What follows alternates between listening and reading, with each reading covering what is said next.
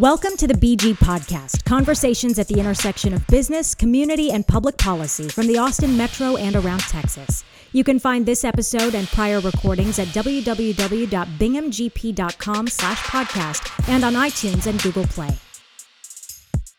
Hello, this is AJ Bingham, CEO of Bingham Group. Our guest today is Andy Loughnane, the president of Austin FC. Also joining us is Paul Saldaña, Bingham Group's senior consultant. So welcome to the show, Andy and Paul. Always a pleasure to see you. Thank you very much for having me, gentlemen. Good, good to see you, Andy. Thank you, guys. Well, before we get into the club and what's been going on uh, with the stadium and everything else and your involvement in the community, we want to hear a little bit about you, Andy, and what's, what's your story? My story. Um, well, I have uh, been part of Major League Soccer now for the last five years. Uh, I think most people would know my most previous job would have been president of business operations for Columbus Crew SC, and like um, several others, um, I've been part of the team to help build Austin FC, um, emerging from Columbus here in Austin. But um, my background's a little different than probably most people in my position. I've spent part of my career in sports and part of my career out of sports. I started my career in Detroit working for the Detroit Red Wings of the National Hockey League. Got a got to be part of a, a, very successful team, a team that won two Stanley Cups in my first few seasons there. Um, then I had a chance to launch a major league property. I launched the NHL's Columbus Blue Jackets. Um, so I've been through this process of launching an uh, of a major league team. Um, and then um, I, I always tell people there's kind of three things in sports that if if you were in this industry, if you're lucky enough to be in this industry, there's three things that you probably want to accomplish. One is to win a championship, and that doesn't come along very easily. Um, one is that you want to launch a new franchise. That experience uh, doesn't come does not come along very frequently. And the other is you want to open up a new stadium or arena, and you typically you get the second and third at the same time. And so, in a very short period of time, um, working for the Red Wings, where there are two Stanley Cups, having the chance to launch the Columbus Blue Jackets, open up Nationwide Arena back in 2000, um, I kind of checked the box on all three, and I, and I had a chance then to enter into the real world. Mm-hmm. Um, and business world and the professional sports world have started to become much more aligned, but back then it was there was a greater gap, and I, I had a, a, hunger to learn and beyond sports. So I started a career in real estate. I worked for um, second largest hotel company in the world, Choice Hotels. I started a business, ended up transitioning that business. Um, and uh, then I rejoined the sports world back in 2012 when I started to run sponsorship sales for the NBA's Detroit Pistons. And then from there, um, the opportunity with Columbus came up. So that's a quick recap of my career. But um, yeah, I, have not spent all of my time in sports, so I've, I've had a chance to learn the other side, the, re- the real side of, of, mm-hmm. of business. Very good. And just so again, how long you've been in Austin on the ground now?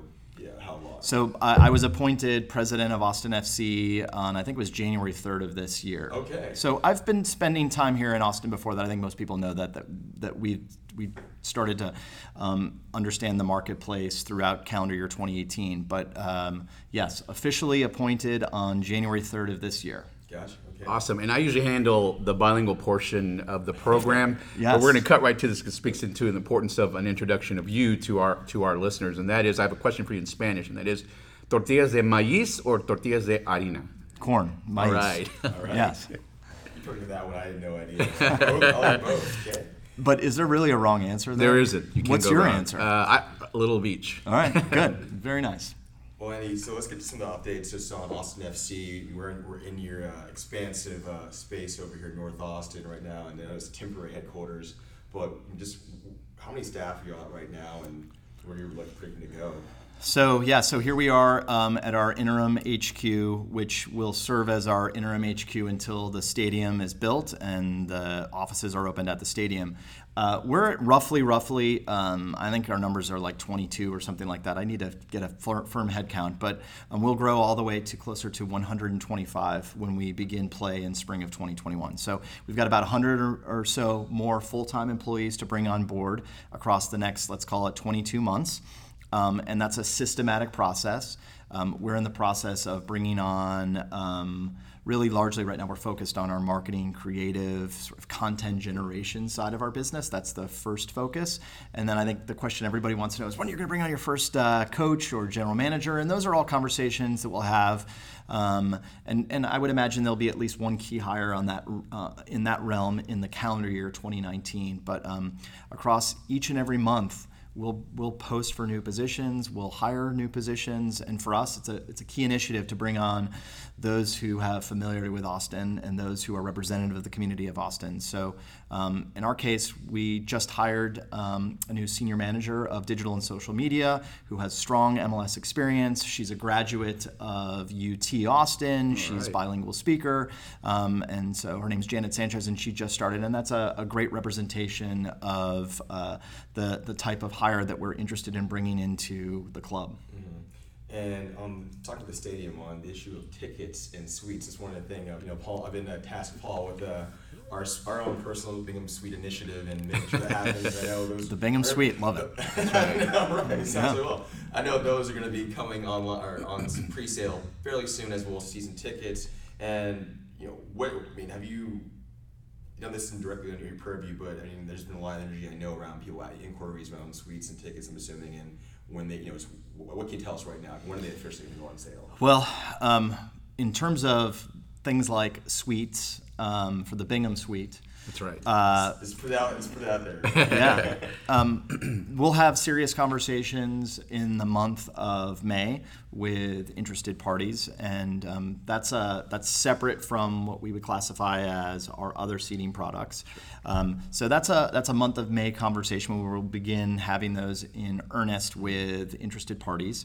Um, we're, at, real quick, we're at, today's we're recording on May 7th, so yeah. near term is it's a near term conversation for us to, to be able to launch that process um, and then on the ticketing side for um, let's call it the you know 20,500 seating capacity of our stadium um, that's a, a mid-june target launch for our what we call our deposit program and the deposit program is uh, a a, a, stage that any new major league team would go through, whether it's in MLS or NHL. The, if you're a new team, what you initiate is essentially phase one. And phase one is interested parties put down a very nominal, refundable deposit.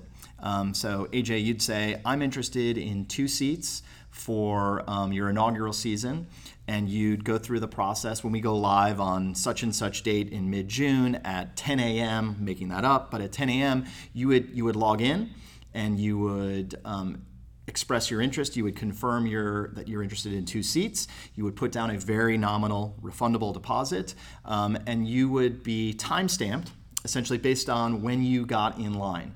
And when Paul, when you log in five minutes after and you ask for four seats for your family, mm-hmm. um, you'll put on the exact same de- nominal deposit, refundable. Um, and the only difference is AJ would have been in line a couple minutes faster than you, right. and his timestamp gives him a better priority number.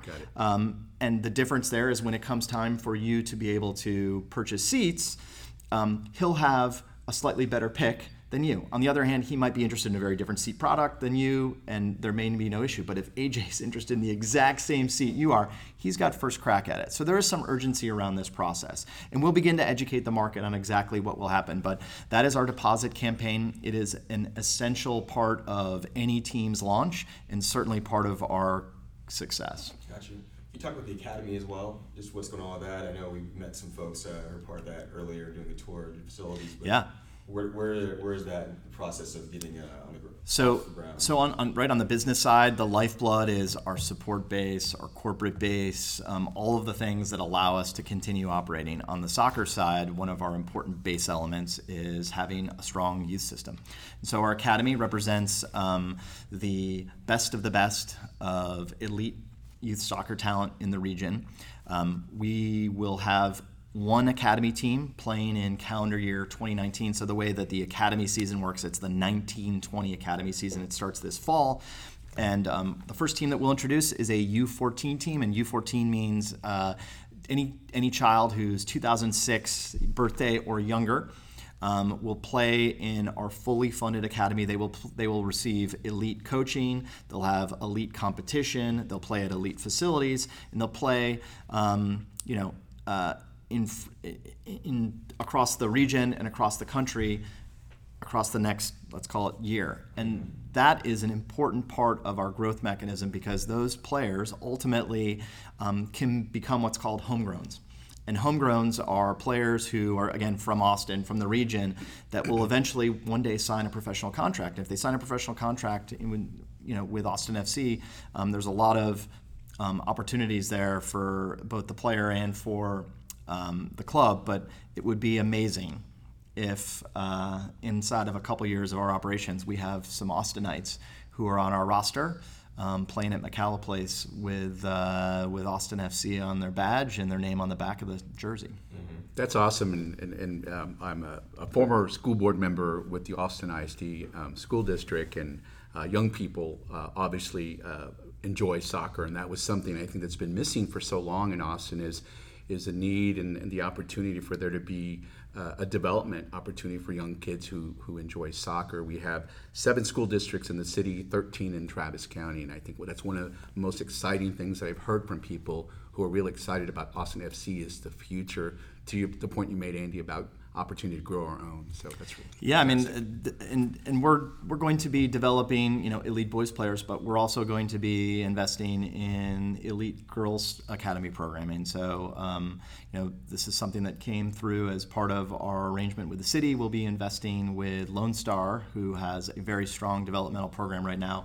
Lone Star operates the um, the Lone um, girls sanctioned academy and uh, as part of our pledge to gender equality and austin will be helping support that program so um, we're excited to see both those um, in process but our academy will start with one team this year and next year, um, the game plan is to introduce a second and third team for the 2020 2021 Academy season. So we'll grow from one to three. Again, another part of our systematic growth as we evolve. You some, to some of uh, Austin FC's broader community uh, engagement efforts too? I mean, the academy is great. I think it's in this in this region, especially North Austin, Round Rock area. It's I know they've been hankering for that for a long time. But you talk about some of the broader community benefits you're looking to bring uh, to Austin. So one of the things that we're going to begin doing is we, we most recently launched the philanthropic extension of the club, and it's the 4ATX Foundation. And the 4ATX Foundation will largely help support initiatives that increase participation and provide access for those that generally are disadvantaged for, for various reasons. Um, so we want to help the underrepresented. We want to help them find an opportunity to play a sport that they may not know very well or that they know very well that would keep them active, healthy. Um, we know that access to soccer it's a low barrier to participation sport. On the other hand, not everybody has a safe place to play, and so what we want to begin doing is investing in opportunities for kids to play soccer. So the 4ATX Foundation um, will begin helping build and redevelop uh, soccer playing facilities. We'll hopefully introduce in calendar year 2019 a futsal court. Um, and for those who aren't familiar with futsal, think of a old oh, blighted, yeah, think of an old F U T S A L. Think of an old blighted tennis court mm-hmm. in a part of the community that, for whatever reason, tennis has no longer remained as popular of a sport as it once was. And that can be retrofitted to be sort of a soccer environment um, on a hard surface. And those are fun projects for us to tackle, and we're gonna we have a commitment to, to those types of projects. Um, that's one range, one end of the spectrum. The other end of the spectrum, the 4ATX Foundation, um, in most recent weeks announced a large commitment to foundation communities to help invest in um, uh, affordable housing platforms. So um, our commitment ranges from those who are interested in the participation of soccer um, and all the way to affordable housing. So I think that's a good range of community interest.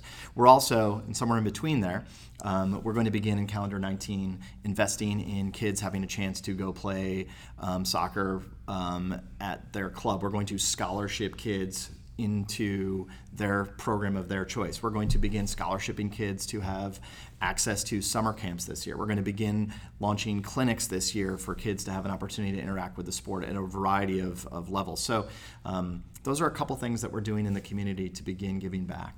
And I think it's real important for folks who are listening. You mentioned uh, the partnership you just announced with uh, um, Foundation, Foundation Communities. It was a pretty significant uh, contribution of $500,000 specifically. Yeah for the work that they do for affordable housing. Yeah. And I think that's right in line with Austin's community values is the philanthropy that um, organizations such as Austin FC come and do. And so thank you for doing that. That's, uh, that's that, This- that'll go a long way. The thanks should go to Anthony and obviously to the city because the city um, has uh, an interest in furthering that particular initiative, and we want to be here and we want to be active members of the community. We know that that's an important piece of it. So really, that's a that's a, a credit to Anthony and to the city. And the, the other thing I wanted to say too, you were talking about the, the investment for youth programs and the opportunities there. That is something that actually the city outlined when the city started doing these quality of life initiatives. We did the African American Quality of Life Initiative, and that was followed by the Hispanic Latino Quality of Life Initiative. And in those two reports, they talked about uh, the youth perspective and an interest specifically in soccer. Yeah. And so I think uh, the timing is, is really good, and you're really following up on some of the things that leaders in our community were saying that was missing. Uh, and it's great that we're able to, to do that in partnership with the Austin FC. So we love Austin. One of the things we love about Austin is Austin um, has incredible proportion. I would almost say disproportionate metrics in terms of its Yeah. interest in soccer, and we can we can view that through a couple different lenses. We can view that through the uh, television ratings lens, where Austin outperforms the rest of the U.S. landscape often on marquee soccer events. Um, that can be viewed through World Cup, through MLS Cup. Austin does very well. Um, we can also distill it down to um, participation at youth levels here in Austin. Typically, what you'd find in most communities, you'd find that basketball is the number one participation sport from like six to 16 year olds or six to 18 year olds. Um, that's, that's very common. Um, a lot of that has to do with just sort of participation costs and barriers to entry. Um, unsurprisingly, but but very satisfactorily, um, soccer is the number one participation sport, at least through um, data provided by the Parks and Rec Department. And so, those are um, key insights into the strength of the sport, and obviously where the community wants to. Um, you know, focus on things like facility development and programming, all things, of course, we're, we're Yeah. very supportive of. Right. It's awesome. Great. Well, Andy, like you, like you all get back to it. Thank you for your time, and look forward to, uh, I guess, seeing the game next season in our suite. and. We, we will be 2021. 2021. We'll be ready for you at the Bingham Suite. All right. All Yeah. I think Heard one last here. question could be is for, for our listening uh, audience, uh, what, what can we do to support Austin FC moving forward? Aside from purchasing the suites and tickets, yeah, but uh, what can we do to, to, to support your efforts? Listen, I think at this moment in time for us, the most important piece is that we continue. We, we need to obviously build out our corporate base. Um, so we'll bring on corporate sponsors in a variety of categories. Yes, we'll bring on corporate partners who are supporting us on the hospitality side. I don't think I don't think there's anything that we can simply ask of you other than follow us on our social. Uh, so at Austin FC on Twitter, Instagram, Facebook, and uh, hopefully we'll be able to earn your trust and uh, earn your business as uh, Austin's first and only major league team. And then one last question that I have is uh, so you've been here a few months. Uh, so, what are some of your local favorite restaurants? All right, this is a, this is not an easy list. No gotcha games. No so- gotcha either. Yeah. Yeah. Um, We're, all- we both are locals, though. So Yeah. that. Yeah, yeah, yeah. So I have to admit, on uh, m- I, am a big Fonda San Miguel fan on the uh, Mexican side. Yeah. Um, uh, Or I barbecue. barbecue. oh, that's a Nobody's put me on the AJ. spot. Yeah. There's really no wrong answer here. I happen to like Rudy's. Um, I know there's a couple locations, um, but I do happen to like Rudy's. And they have good breakfast tacos too. Yeah, they do. They do, Um, they do. I, I love, well, on the taco side, you can't go wrong with Torchy's, Right. um, Taco Deli. I've there's no bad experiences right. here in Austin. Uh, and yeah, I do probably eat more on the fast side than I do on the uh, slow side. Um, but those are a few of my favorites. All right. Thank you, Andy. All right. Thank you for your time. You're welcome. Thanks, gentlemen. It was a pleasure. Thank you for listening to today's BG podcast. You can find this episode and prior recordings at www.binghamgp.com slash podcast and iTunes and Google Play. Subscribe to stay current on future posts.